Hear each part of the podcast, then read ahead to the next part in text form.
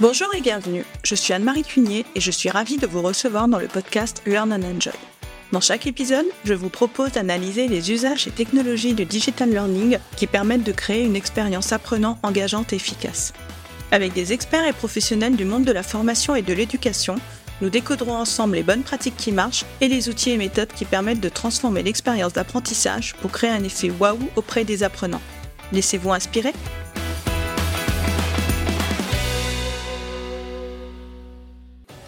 Bonjour à tous Titulaire d'un diplôme en marketing international obtenu en Angleterre, le parcours professionnel de Cécile, la conduite des métiers du marketing et de la communication aux ressources humaines et aujourd'hui à la formation professionnelle avec toujours l'humain, la créativité et l'innovation comme fil rouge.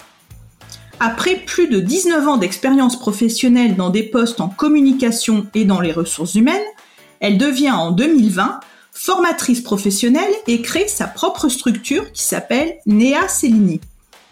Initialement partie pour former RH et recruteurs, elle se découvre une passion pour la pédagogie et elle se spécialise progressivement dans la formation de formateurs en faisant des approches collaboratives, de l'intelligence collective et des communautés apprenantes son terrain de jeu.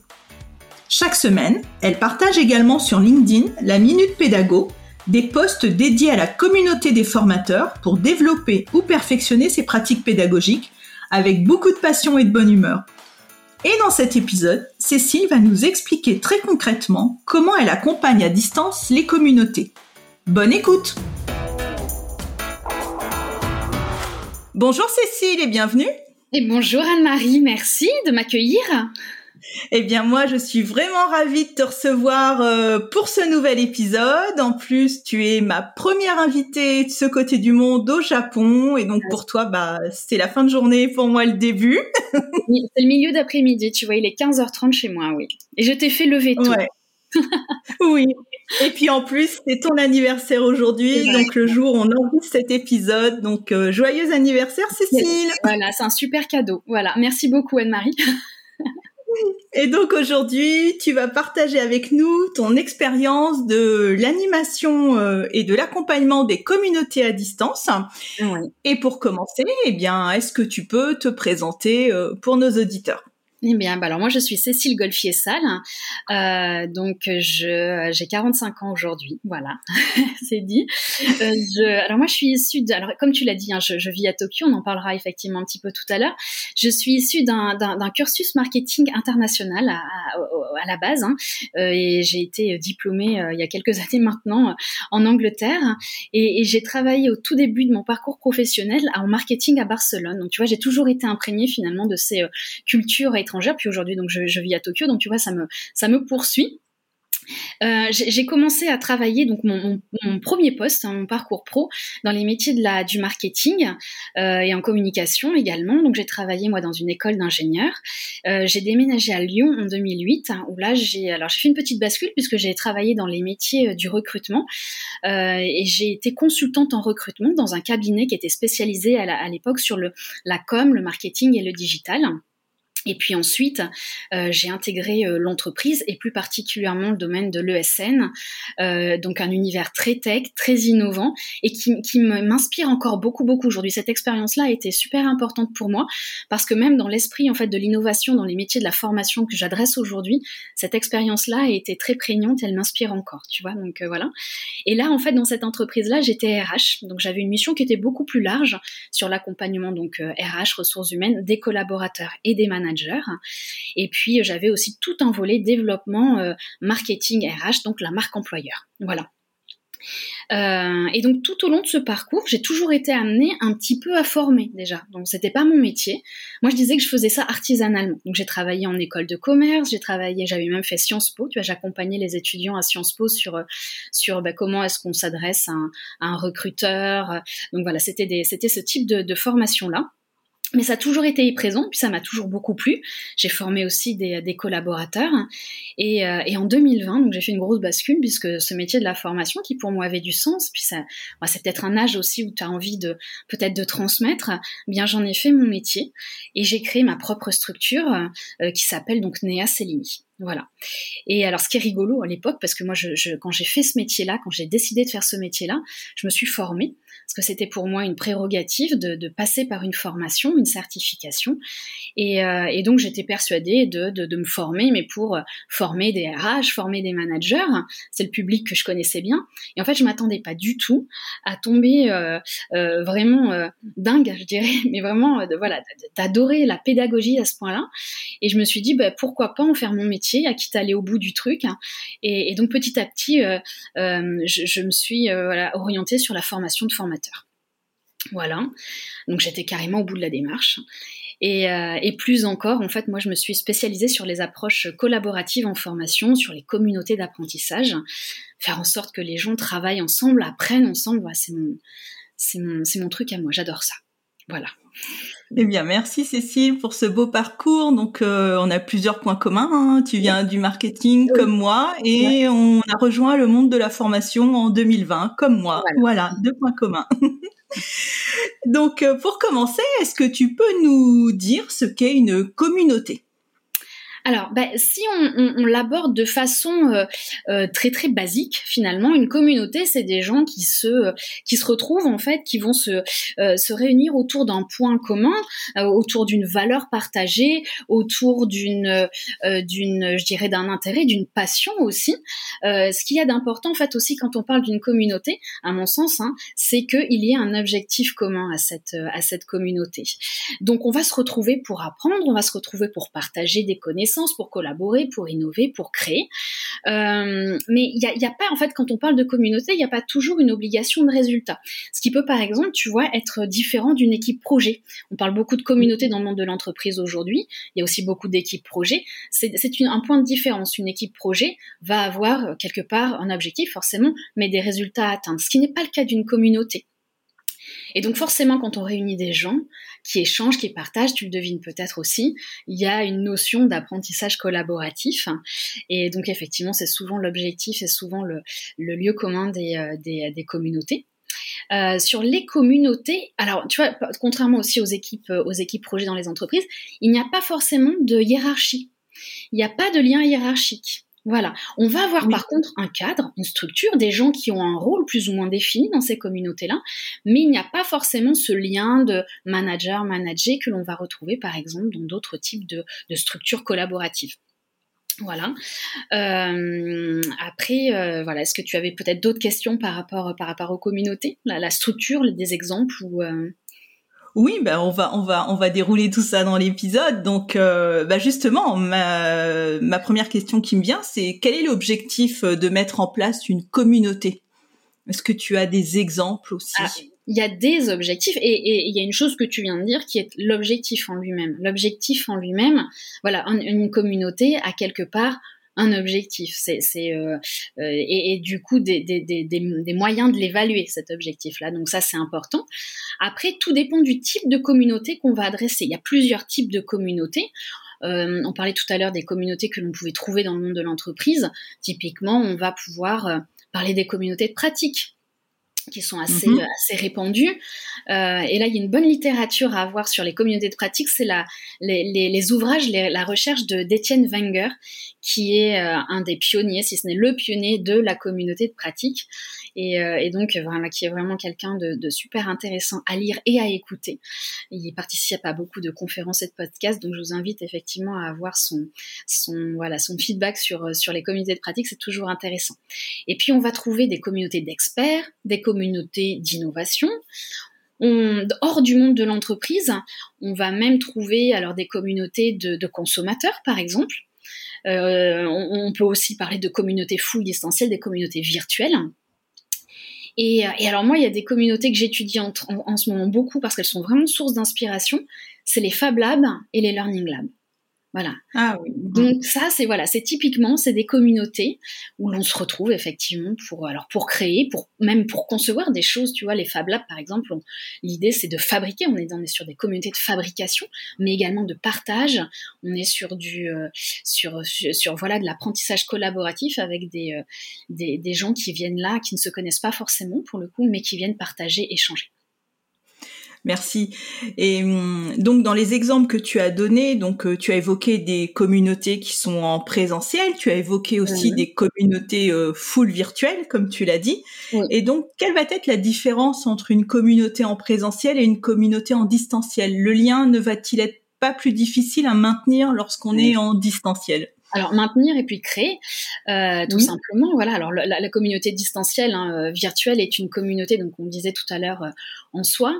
La, communauté virtuelle. Alors néanmoins, avant de parler de différence, on a néanmoins ce, je dirais, ce, ce fond commun d'avoir des gens qui viennent autour d'un d'un objectif commun, autour d'une passion, d'un intérêt commun.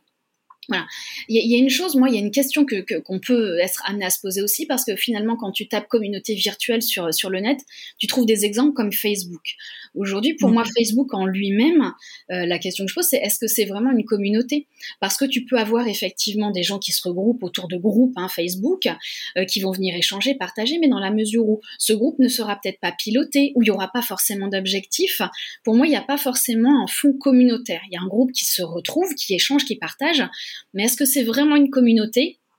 Voilà, pour moi, la question se pose. Pour moi, Facebook est un outil qui va supporter une communauté, mais tout dépend de ce que tu vas euh, faire finalement avec. Tu vois, donc ça c'est aussi quelque chose d'intéressant et d'important euh, à, traiter. Euh, la, différence, c'est que forcément, une communauté virtuelle, tu vas pouvoir accueillir beaucoup plus de monde, et puis des gens qui sont euh, voilà à Paris, à Tokyo, euh, euh, un petit peu partout dans le monde, et donc finalement une temporalité dans l'échange qui va être un petit peu différente. On va finalement être plus sur de l'asynchrone que finalement du synchrone. Donc ça, c'est aussi des choses qui sont qui sont importantes à prendre en compte quand tu manages et quand tu pilotes une communauté. Euh, et puis euh, derrière, effectivement, tu parlais euh, d'engagement, de motivation, de reconnaissance. pour moi, pour la, alors pour avoir géré, et pourtant la communauté que je gérais, moi que je pilotais, c'était pas une grosse communauté. Mais d'ores et déjà, tu te rends compte que dans le pilotage, ça demande une énergie qui est beaucoup plus importante. Déjà pour engager ta communauté, parce qu'avant de la piloter, avant de l'animer, je dirais au quotidien, qu'elle soit dans, dans ce flux de, de, de roulement, il y a toute une, toute une, une partie euh, dans, le, dans le cycle de vie d'une communauté qui est la naissance de cette communauté où tu vas engager, où tu vas développer le sentiment d'appartenance. Donc ça, c'est quelque chose qui est très fort même dans une communauté euh, en présentiel. Donc là, à distance, sur des gens qui se connaissent pas, qui ne se voient pas, qui échangent euh, de façon plus euh, sporadique, c'est très très important. Et donc il y a vraiment une, une, activité euh, vraiment spécifique à, mettre là-dessus, là, un accent spécifique à mettre là-dessus.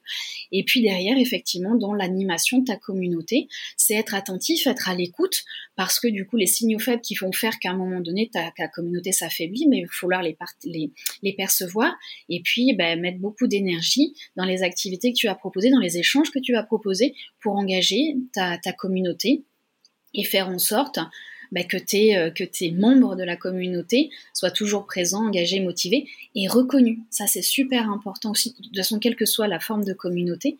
Mais je trouve qu'à distance, quand les gens ne se voient pas, la forme de reconnaissance que tu peux accorder à ta communauté, elle est, elle est d'autant plus importante. Oui, et là tu en as dit euh, rapidement quelques mots. Donc euh, tu as déjà eu l'occasion de mettre en place justement et d'animer une communauté. Est-ce que tu peux nous en dire quelques mots? Oui, alors c'est à Tokyo, hein, et euh, donc que j'ai que j'ai pu euh, euh, que j'ai pu développer en tout cas ce, ce enfin j'ai pas développé la communauté, je, je l'ai animé, je l'ai piloté. Donc le, le, contexte, donc à Tokyo il y a une, un réseau professionnel de femmes francophones qui s'appelle FAGE, donc faciliter l'ambition des femmes au Japon et qui est une association, donc euh, qui, comme son nom l'indique, euh, regroupe des femmes euh, et qui viennent là en fait pour euh, tout au long en fait pour pour, pour alors être au contact d'autres femmes qui euh, voilà qui sont dans le monde professionnel. On est vraiment sur un réseau professionnel et l'idée en fait, elle est de proposer à ces femmes des activités pour développer leur parcours, mais des activités tout au sein de leur, tout au long de leur parcours, euh, leur parcours de vie professionnelle. Donc, on va trouver des activités pour pour euh, pour pour, pour être recruté, des activités ouais, plutôt typées recrutement, des activités plutôt pour se développer personnellement, développer de nouvelles compétences. Et au sein de, ce, de cette association, de ce réseau, il y a un pôle dédié à l'entrepreneuriat. Et c'est ce pôle que j'ai eu la chance de piloter et, et, de manager donc l'année dernière. Et entre autres, au sein de ce pôle, de cette communauté, il y a un programme dédié à des femmes qui ont une idée à concrétiser et qui souhaitent être accompagnées pour justement sur huit mois concrétiser leur idée d'entreprise. Voilà. Donc le point de départ, il était là. Et ce programme existe déjà depuis quelques années. Et jusqu'à l'année dernière, en fait, l'idée, c'était de faire euh, en sorte que c'est, alors c'était une dizaine de, femmes, hein, euh, donc ces, personnes-là qui ont leur idée, bah, elles se regroupent une fois par, euh, par mois avec une petite présentation chaque fois sur une thématique dédiée à l'entrepreneuriat. Et puis voilà, quelques questions. Et l'idée, c'était de laisser les femmes ensuite bah, œuvrer sur leur propre projet jusqu'au mois suivant où on abordait un autre thème. Et quand on m'a proposé de reprendre le poste le, et, le pôle, du coup, je me suis dit bah, que c'était euh, un super laboratoire d'expérimentation pour aller encore plus loin dans la démarche et finalement euh, garder ces moments précieux d'échange qui étaient, voilà, c'était une demi-journée, donc c'était 3 heures, 3 heures 30 par mois. Euh, l'idée, c'était vraiment de les garder pour, favoriser les échanges, l'intelligence collaborative, enfin l'intelligence collective, et puis travailler ensemble en fait à co-construire au travers du regard et de la richesse en fait des projets de, chacune. Et néanmoins, euh, cette, ce, cette, cette, valeur commune que de vouloir, euh, ce point commun que de vouloir créer leur propre entreprise. Euh, et, donc l'idée a été de mêler l'aspect communautaire et l'aspect formation en créant un programme dédié, en fait un vrai programme de formation dédié euh, donc à l'apprentissage, on va dire entre guillemets, parce que c'était quand même grandement dire, mais de l'entrepreneuriat, et de construire un programme sur huit mois en mode classe inversée, avec euh, donc des plateformes digitalisées de contenu que l'on adressait en amont. Donc on gardait cette, progression, on va dire, pédagogique avec un thème par mois. Mais donc le contenu était construit sur des plateformes euh, Geniali, en l'occurrence, adressé à chaque femme à, enfin, chaque participante en amont. Et puis une fois par mois, l'idée c'était de venir avec bah, déjà cette matière et puis cette réflexion par rapport à son propre projet et de finalement co-construire euh, avec des ateliers guidés d'intelligence collective pour échanger, pour partager, pour co-construire à la fois son projet, mais aussi le projet de l'autre avec des feedbacks, des retours et des échanges et des partages sur le projet de chacune. D'accord, bah, ça devait être euh, super intéressant. Et, lorsque tu as lancé euh, justement euh, la, nouvelle promotion, on va dire, de, l'année dernière, est-ce que tu as défini un cadre? Est-ce que tu as mis en place une charte au début, donc pour la communauté? Oui, c'était important déjà de définir un cadre. alors un cadre même en amont, alors je ne sais pas si on peut appeler ça un cadre, mais on avait même défini un, un, cadre de recrutement parce que c'était important de, de, mettre, et quand on, pilote une communauté, la notion de recrutement et de savoir qui est-ce que l'on va intégrer dans la communauté, c'est pas une notion d'élitisme, c'est juste le fait de se dire que la personne qui va venir va trouver dans la communauté des choses qui vont l'intéresser et de fait va avoir aussi envie de partager. Elle va y trouver son compte et la communauté, au travers des échanges qu'elle va pouvoir nourrir, va y trouver son compte aussi. Ça, c'est une réflexion à avoir en amont. Et donc, c'est une réflexion que l'on a eue aussi. En l'occurrence ici, euh, de pouvoir euh, recruter dans, cette, euh, dans ce groupe, dans cette communauté, des femmes qui n'étaient pas trop avancées sur leur projet pour ne pas qu'elles s'ennuient, donc de le pouvoir lui apporter quelque chose de bénéfique, et en même temps des gens qui avaient déjà une idée assez mature, assez construite de leur projet, pour que voilà, elles ne soient pas perdues dès le départ avec des exercices pratiques qu'elles n'auraient pas pu réaliser. Donc ça, c'était un premier cadre. Et puis ensuite, le, le cadre de valeur, le cadre euh, je dirais, d'engagement de la communauté. Ce n'est pas moi ou, même ma copilote. On était deux sur, la, sur le copilotage et l'animation de cette communauté-là. Alors donc ce n'est pas nous qui le leur avons donné, mais c'est elle. Et c'était super important pour nous que ce soit fait dans ce sens-là, euh, parce que c'était finalement leur groupe, c'était leur valeur, c'était la façon dont elles allaient aussi œuvrer, puisqu'on était vraiment dans la co-construction, nous on était là en facilitation quelque part, on n'était pas là pour leur dire ce qu'il, euh, comment il, fallait faire un petit peu quand même, mais on était là surtout pour les accompagner. Euh, et donc cette charte, cette charte de valeur, c'était important que ce soit elle qui la mette en place. Et donc euh, ça a été l'objet du premier atelier, le kick-off, où on a euh, proposé une activité collaborative autour de la construction des valeurs et de la charte d'engagement de leur communauté. Et donc on les a fait travailler avec, on les a fait principalement travailler sur deux grandes notions qui étaient leur motivation, à intégrer la communauté, mais également à, créer leur propre projet, leur entreprise, et puis les peurs qu'elles pouvaient avoir. Et donc, on les a fait travailler, on a fait sortir ces choses-là en amont, on a récupéré cette matière-là, et on les a fait travailler ensemble de façon collaborative pour savoir comment, ensemble, elles allaient pouvoir booster leur motivation, quelles étaient leurs valeurs communes, mais également si elles avaient des peurs, quels allaient être les freins euh, pour elles et comment elles allaient pouvoir surmonter tout ça ensemble. Donc on a fait un atelier de quelques heures et de là est sorti, en fait, on les a fait voilà émerger, converger, et donc du coup on les a ensuite fait voter quelque part pour les valeurs les plus euh, les, les, les, les plus saillantes.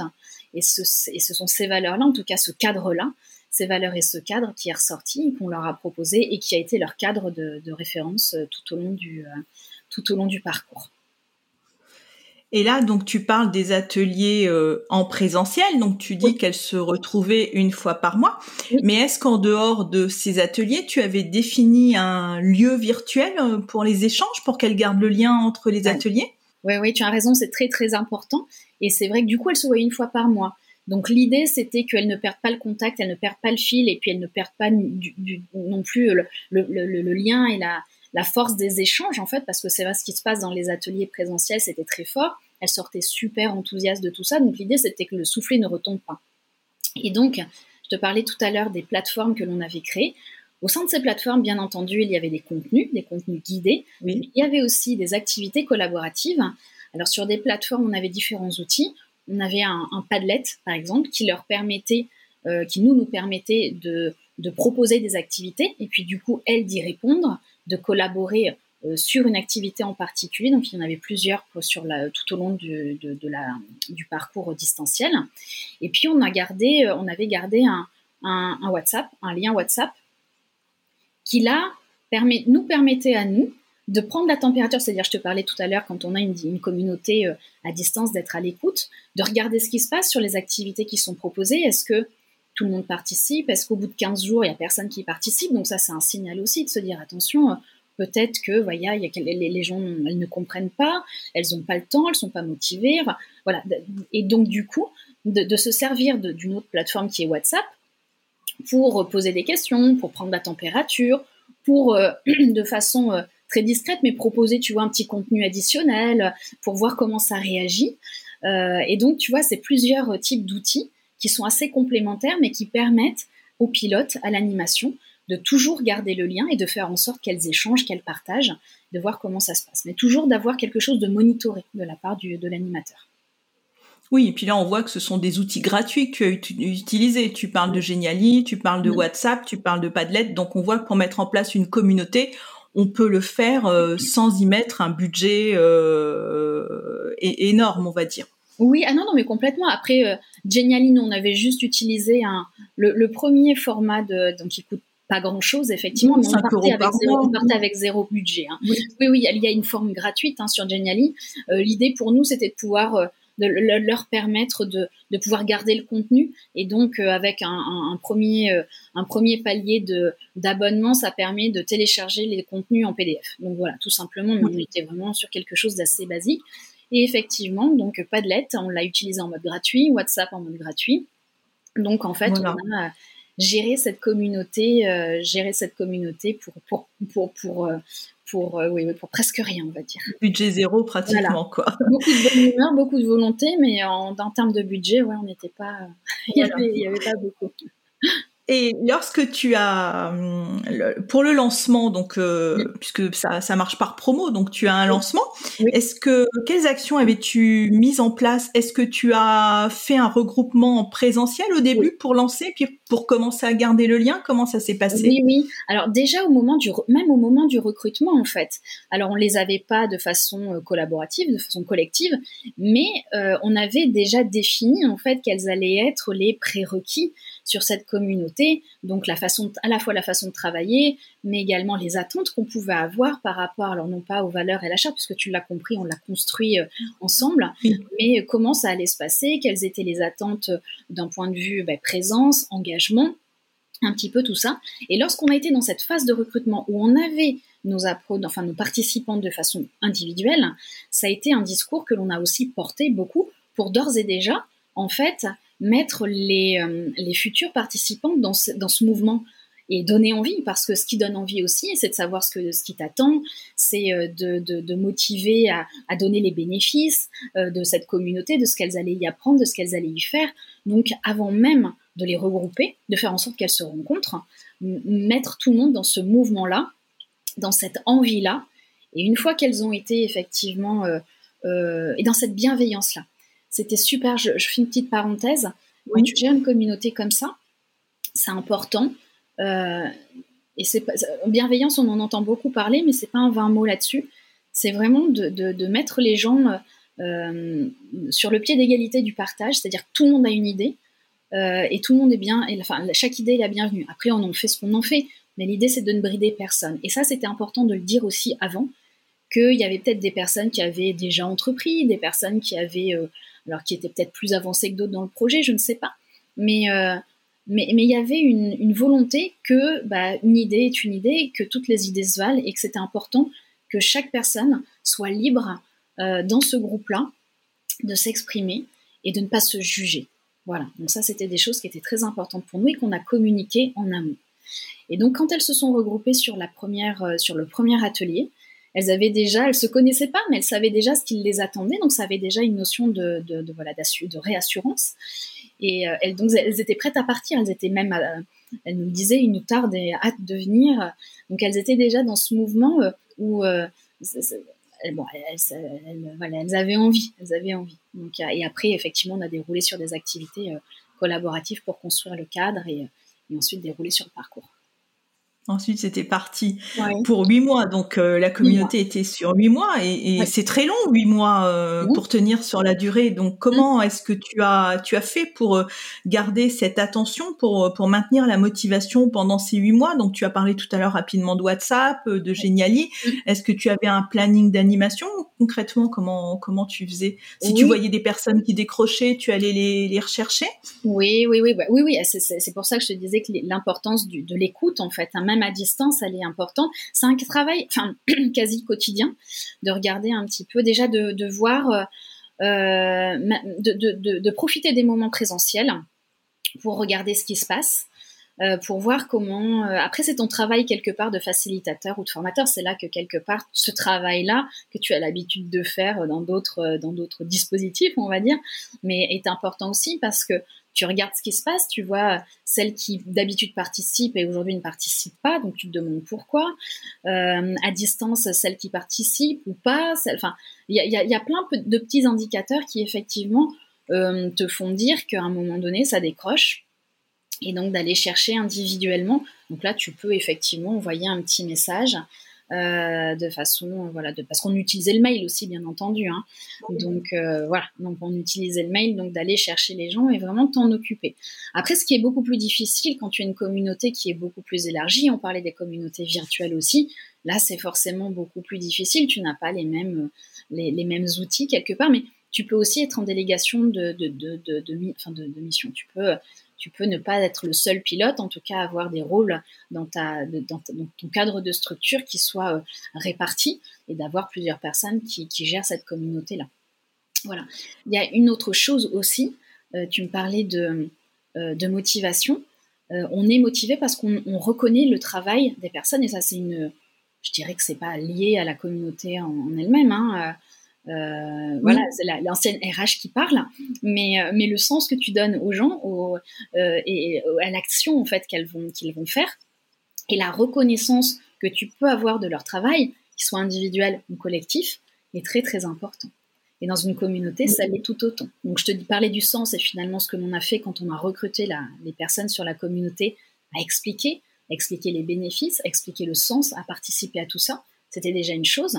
Et une fois qu'elles étaient, euh, qu'elles étaient euh, sur le parcours, bah, l'idée c'était aussi de reconnaître leur, euh, leur travail. Et, parce que c'est long, huit mois, hein, donc il faut motiver. Ah oui, bah oui, oui, oui. On a mis par exemple en place des badges. voilà. Ah, d'accord. Oui, ouais.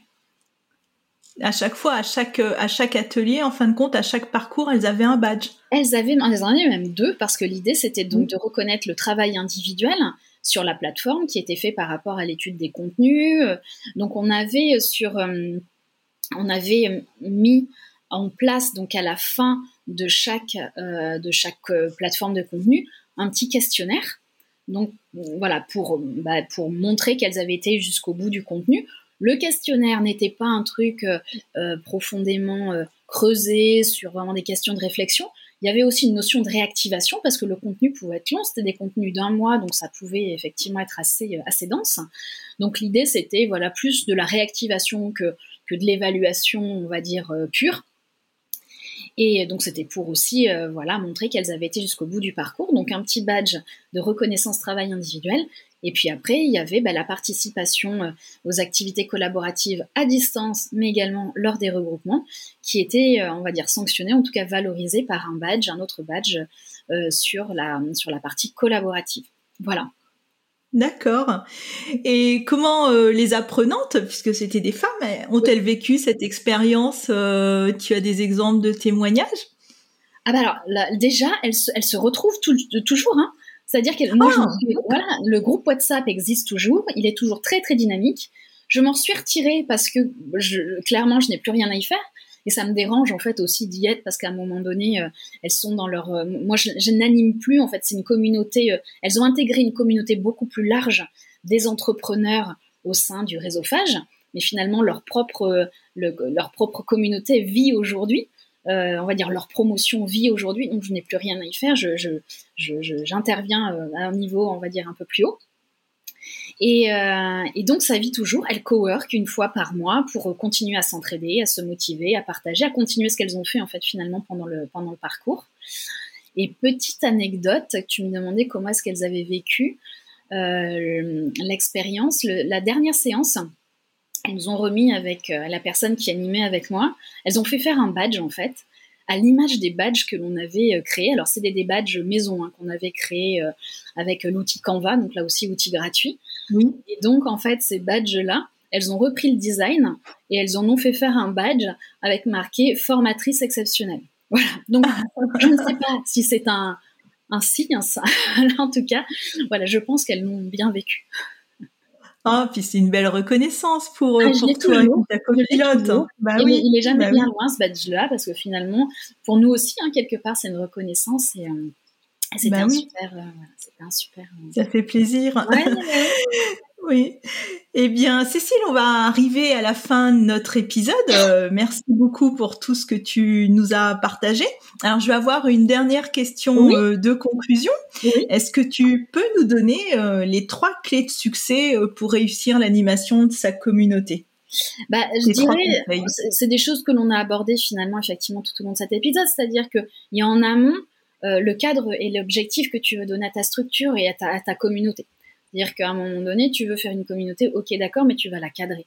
Pourquoi je fais ça? Donc on va retrouver la notion de sens, mais la notion d'objectif aussi, parce que du coup, derrière, bah, tu vas pouvoir recruter, tu vas pouvoir mettre en place des actions et tu vas pouvoir aussi évaluer tes actions, non pas dans une dynamique, hein, dans un objectif de, résultat, mais plutôt effectivement aussi de communication, de, de, comprendre pourquoi tu fais les choses et de le montrer. Ça c'est important. Tu vois, typiquement quand on a une communauté euh, en entreprise, on n'en a pas, pas, forcément parlé, mais il y a une notion qui est importante, c'est à la fois de reconnaître ta communauté, donc c'est au travers des résultats que tu peux avoir, même si tu n'as pas de notion de résultat, mais c'est de communiquer autour de ce qui s'y passe. Et puis, euh, c'est une notion aussi de reconnaissance du travail accompli par les, euh, par les membres. Donc ça, c'est des choses qui sont importantes à cadrer en amont. Voilà.